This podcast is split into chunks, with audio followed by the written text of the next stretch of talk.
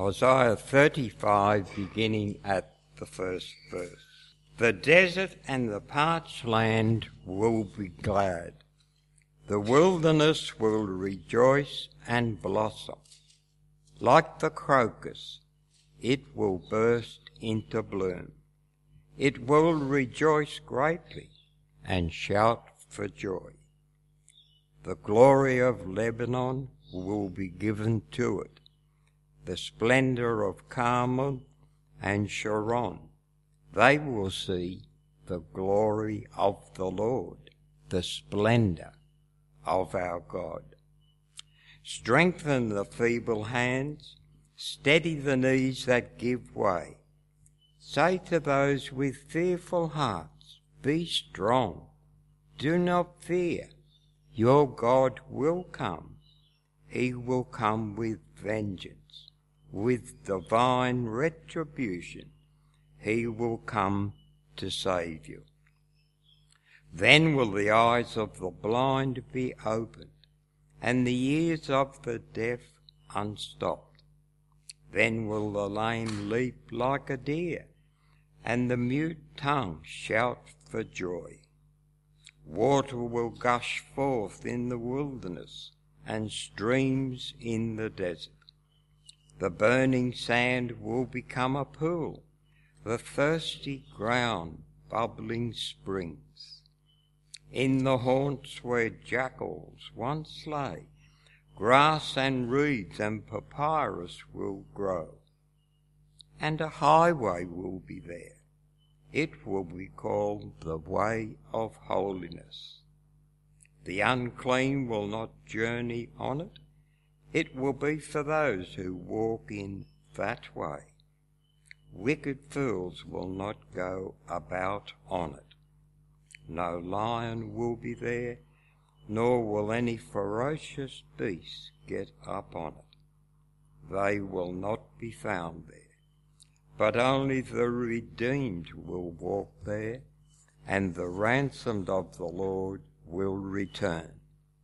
They will enter Zion with singing. Everlasting joy will crown their heads. Gladness and joy will overtake them, and sorrow and singing will flee away. Matthew um, chapter 9, starting at verse 18. Chapter 9, starting at verse 18.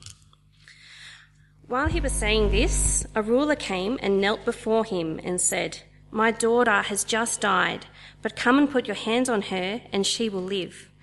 Jesus got up and went with him, and so did his disciples. Just then, a woman who had been subject to bleeding for 12 years came up behind him and touched the edge of his cloak. She said to herself, If I only touch his cloak, I will be healed. Jesus turned and saw her. Take heart, daughter, he said. Your faith has healed you and the woman was healed from that moment. When Jesus entered the ruler's house and saw the flute players and the noisy crowd, he said, Go away. The girl is not dead, but asleep. But they laughed at him. After the crowd had been put outside, he went in and took the girl by the hand, and she got up. News of this spread through all that region. As Jesus went on from there, two blind men followed him, calling out, Have mercy on us, son of David! When he had gone indoors, the blind man came to him, and he asked them, Do you believe that I am able to do this? Yes, Lord, they replied. Then he touched their eyes and said, According to your faith will it be done to you. And their sight was restored. Jesus warned them sternly, See that no one knows about this. But they went out and spread the news about him all over that region. While they were going out, a man who was demon possessed and could not talk was brought to Jesus. And when the demon was driven out, the man who had been mute spoke. The crowd was amazed and said, Nothing like this has ever been seen in Israel. But the Pharisees said, It is by the prince of demons that he drives out demons. I do uh, keep that part of the Bible open Uh, we're going to be looking at that this morning. I'm James Brooks. Uh, if I haven't met you or spoken to you yet, uh, I'm one of the ministry team here, and welcome this morning. It's great to have you with us, and I'm excited that you're here while we uh, gather together to look at this part of God's Word, see what it says. Many uh, people these days, I think, would say that Christianity is really old news. Or maybe not just old news, actually, but irrelevant and no news at all. The things that seem to rate in the news about Christianity these days are things that mock Jesus and his followers, or that condemn, rightly, their moral failures. Those in our world seem to pride themselves, priding themselves on, on how intellectually virtuous they are, how we've moved on from immaturities and superstitions and religious explanation for things in the world. We don't need those anymore. Science has revealed the hard facts of life. There's no more gaps to be filled. Surely we can move on with life. And so comes the charge of irrelevancy. Society's moved on. Christianity is more and more sidelined. Not only is being a Christian frowned upon in many circles, there is all around us an undeniable social pressure that if you are one, then it would be, in fact, better for everyone if you just kept that nonsense to yourself. Although there still might be quite a number of points of, of agreement on moral issues, holding to the underlying fundamental Christian beliefs about God, about his son Jesus, and about our world is largely now seen as unsupportable.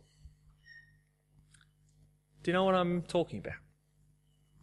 Do you feel that pressure as well? It's the kind of pressure that can even start to undermine our faith in Jesus, leaving us questioning again who is Jesus? Hesitating when it comes to making each of those little decisions along the way to follow him. Well, this morning, as we look at Matthew chapter 9, we're going to be confronted with the reality that this evidence for Jesus simply can't be written off. Instead, the evidence for Jesus just continues to mount up, in fact. And we're also going to see how Jesus leaves us with the question of our response in the face of this mounting evidence. I pray that this morning will be roused in our confidence and, and courage to follow this one, who the evidence overwhelmingly points to. But firstly, before we get further into the passage, we need to see that the evidence that we're looking at is actually undeniable. You see, the miracles and uh, amazing works that Jesus has been doing over the last few chapters, the past few weeks that we've seen in Matthew's gospel account, uh, well, they've been receiving quite a lot of publicity. It seems that whenever Jesus is in one place for a little while, he begins to get swamped. There's people everywhere coming to him. Every night, the house is packed out with people bringing those who are in need and not kind of bringing them to just be disappointed, but things, but healings going on again and again in towns and cities of Galilee. Now, apart from us just seeing that Jesus is really doing lots of amazing things, this actually tells us something important. We need to read between the lines here. You see, if Jesus' miracles were just kind of tricks uh, that didn't last, then word would have gotten around. People would have stopped coming. With all these people coming to see him, there would have been an, in fact, ever increasing, growing number of disgruntled former fans who now actually saw through this popular one's power, so called. But this was just simply not the case. Again and again, people come to him and they're amazed at what he does. They're not disappointed. The crowds in chapter 9, verse 8, they're filled with awe chapter 9, 26, news of him spreads like wildfire. And what we read uh, just at the end of uh, what the reading today. Verse 33 Nothing like this has ever been seen in Israel. It's Matthew chapter, I don't have it up here. There we go. Matthew chapter 9, verses 18 to 34, page 963, if you missed it. Uh, in fact, at that point, I'll just mention uh, there is an outline uh, of the talk today, uh, which uh, might help you as you follow along. I don't have a PowerPoint slide, uh, but if you didn't get one on the way in, there's some more out there as well. What do they say? in verse 33 Nothing like this has ever been seen in Israel. Something special is going on. Something momentous has come. Someone momentous. The world around us now, looking back on history, would try and declare that actually the evidence for Jesus is really a myth. Embellished stories, like fairy tales, Tales of miracles that were in reality clever tricks done to amaze simpletons. But that just doesn't fit with the evidence. What we see here, in fact, what we see in that very next verse, verse 34, is that even those who oppose Jesus don't deny the reality of what he's doing. You see that there? Do you notice verse 34? The Pharisees said, It's by the prince of demons that he drives out demons. The Pharisees don't say, they don't say at this point, Look, everyone, he's really doing nothing special. In fact, it's all just a trick, smoke and mirrors. That's what's going on here. That would be just the kind of thing, the perfect thing for them eh, that would undeniably discredit this one and stop people following, if in fact were true. But the reason they don't say that, the reason they don't say it is because they can't. And they'd look like absolute fools for trying to do so. The evidence of people being healed is literally standing right in front of them. If you remember the man who was paralyzed. Just think this week. Say this week you stood up and you said, maybe at your workplace or in a, in a, in a public place where people were listening to you, that the earth really is flat. Uh, that smoking really does have tangible medicinal benefits. And that even, uh, that, and even that housing in Sydney uh, is still realistically affordable. You would look like a fool, wouldn't you? Well, this Jesus, even his enemies, don't try and deny the miraculous evidence that's going on here. But instead, kind of clutching at straws, they turn to name calling as a feeble attempt to influence others against him. Even later on, even in accounts outside of the biblical witness that we have of Jesus, uh, a man by the name of Josephus, who was a, a Jew living in the Roman Empire.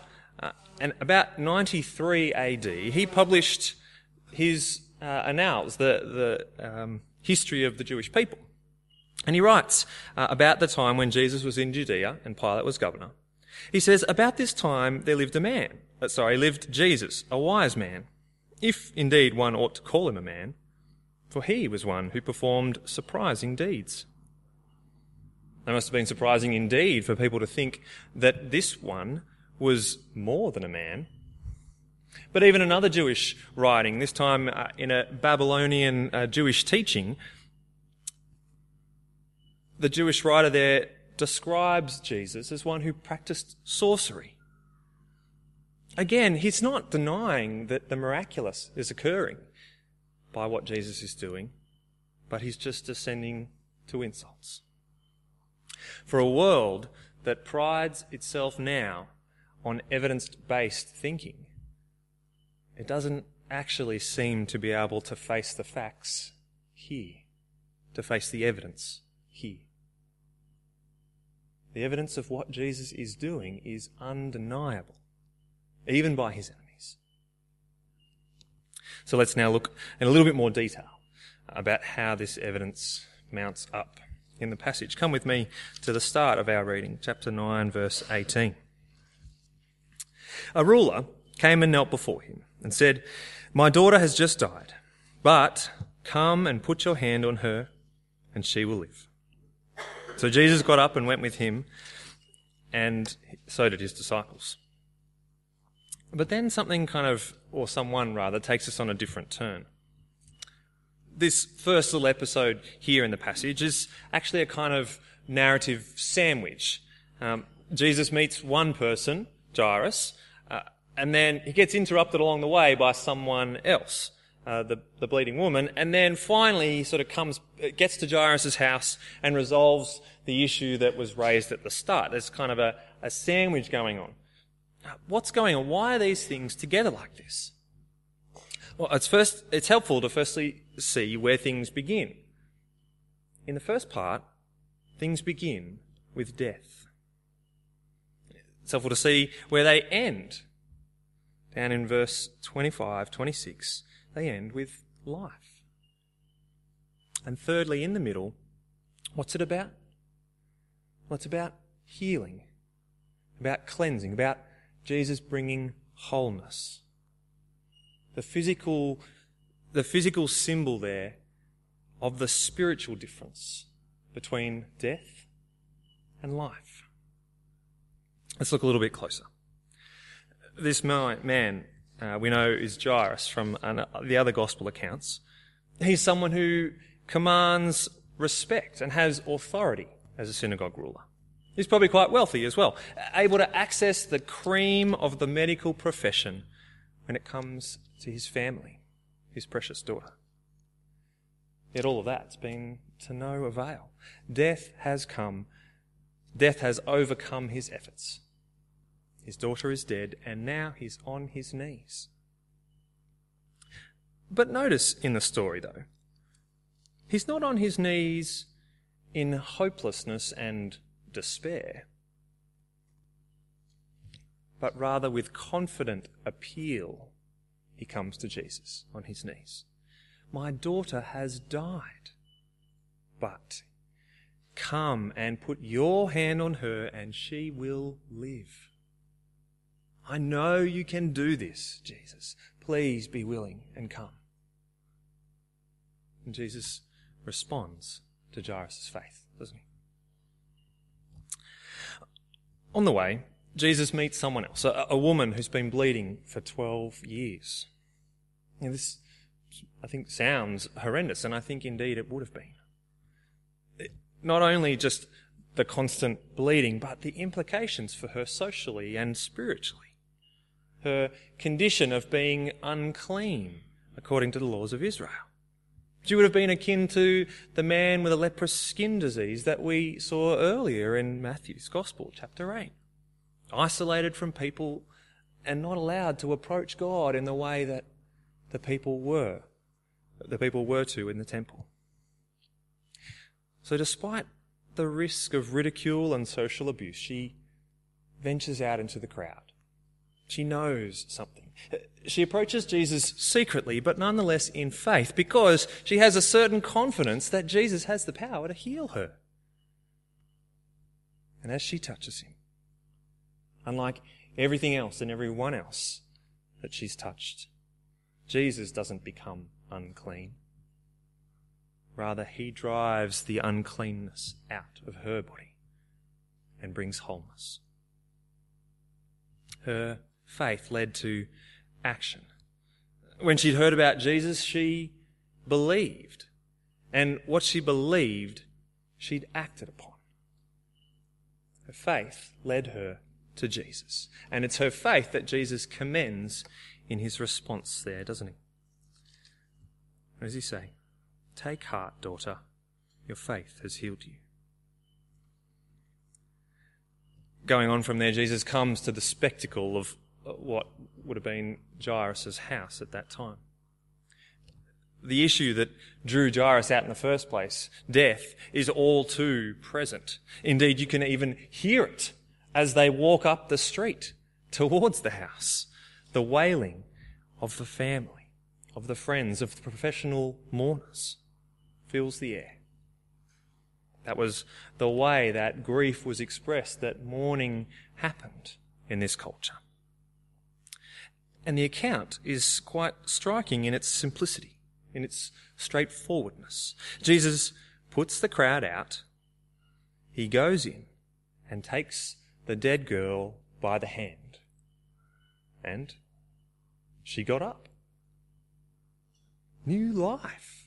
Restored life. Life brought to one who lay on the floor cold and dead.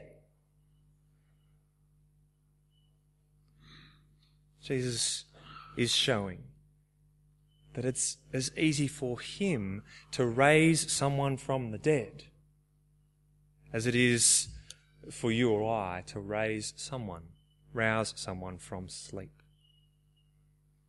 I would have been surprised if news of this didn't spread. Jesus raises the dead. Jesus cleanses the unclean that they might be welcomed in again. And so the evidence mounts.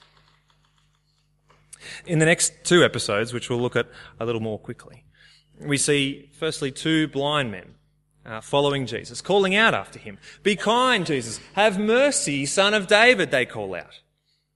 And again, it's their faith that has led them to Jesus. Do you believe that I am able to do this? Jesus asks. Yes, Lord, they reply. And they are healed, just as they trust Jesus. The object of their faith is Jesus. It's not just kind of faith as in some neutral out there thing, but it's faith, trust in Jesus, in something. The content of their faith, well, that's what they know about Him, about Jesus. He's the, the Son of David. He's able to heal. He's able to restore the brokenness of the world. And so they act on their faith. They come to Him and are healed. Jesus opens the eyes of the blind the evidence mounts. This last episode here, with a man unable to talk through demon possession, quite simply, Jesus drove the demon out, and the mute man speaks. And the crowd cheers, don't they? The, mouth, the mouth of the mute, the tongue of the mute is untangled and he declares the praise of God. The evidence mounts. Now, as this evidence mounts up, it's not just a pile of kind of unsorted data like that heap of dirty washing in the corner. It actually leads us somewhere. In fact, it leads us towards what the faithful of Israel have been looking for. You see, for years now, the nation of Israel has been looking, longing, waiting for the one who was promised, for the one who would bring healing and wholeness, redemption and life, restoration and pour out blessing. This one is promised in the pages of Isaiah and Jeremiah, Ezekiel, other Old Testament prophets. And they look, those words there look forward to a time that this one will bring where that which is parched will be nourished. That which is outcast will be cleansed and brought in. When streams of people, God's people, will come back to Him and where He Himself will come with justice and visibly take His rightful place. This evidence, then, says that this one, Jesus, is the promised and long awaited king. Just like neon signs or, or maybe those lights on the RAAF runway. Like I, I would love to be in the plane kind of flying down and landing on the runway and kind of the lights kind of doing their, what is it, kind of a strobe thing kind of going on. It's like that. That's what's going on here in these verses. The blind receive sight. The lame walk. Those who have leprosy are cured. The deaf hear. The dead are raised. And good news is preached to the poor. What does it all mean? God's King is here. And what about the responses to Him? Not surprisingly, there's numerous in the passages. We see mockery, don't we? Those who don't believe that he has the power in, in the face of death simply laugh at him when he comes in and says what he says about the girl. They are waiting for him to make a fool of himself. But who was it that ended up looking foolish when the girl who was dead comes out alive with her family? It's easy to mock now, easy to mock before you've seen the evidence, but mocking loses traction when the clear evidence is revealed. There's also name calling, kind of insults. The Pharisees, they reject Jesus. Not because they say he's not doing the things that he's doing, but by saying that the power that he's doing those things by is not from God, is not good, but is evil, is of the devil. They can't deny his power, and so they try and twist where it's from. But what's actually going on for them here is not a head issue, as if they're struggling to grasp the logic of what's going on here. It's actually a heart issue. What the heart desires, the will chooses, and the mind justifies. And so, because they don't want Him, because they see in Jesus a challenge to their pride, a challenge to their power in the society, they deny what is plain for all to see. Even the crowd around them declares nothing like this has ever been seen. This sidestepping of the facts, uh, putting aside of the plain evidence, uh, people did it back then. It's not new, is it? Just like the Pharisees, our world is eager to shift the focus from themselves and so avoid the necessity of coming to terms with their personal response to Jesus. But clearly, also throughout our passage today, there's another response, isn't there? The response of faith. Trust in Him. Not faith out there, but faith in Jesus. Reliance upon Jesus. And that's what we're being drawn towards by the evidence. That's where the mounting evidence leads. We see again and again people who have heard of Jesus coming to him in faith and receiving blessing. Each of them that we see in the stories believes that Jesus is someone special and so comes to him. But but what about you? How will you respond to the mounting evidence? How will you respond to Jesus? As you think about where you're standing, or sitting rather, you might be standing where the mocking crowd are, or the Pharisees. But just because you're there now, just because you're there at this moment, it doesn't actually mean that you have to stay there. I too was there once. You might be not sure yet. You might want to draw near a little just to see the evidence a little clearer in a bit more detail. Have some of your questions answered first before you make your decision. Not being sure yet is not necessarily a bad thing. But I would say doing nothing about it and so staying unsure, that's a little less wise. You might want to respond by faith, by trusting Jesus, but but you know that you've still got kind of doubts there, questions that you'd like to have answered. Again, questions and doubts, they're not necessarily bad things. But ignoring them and then kind of letting them undermine your faith, that again is less than wise. Ask, seek, knock, Jesus says. Come and talk. Come and talk to me. Come and talk to another Christian you know. Come to Simply Christianity over the next few weeks.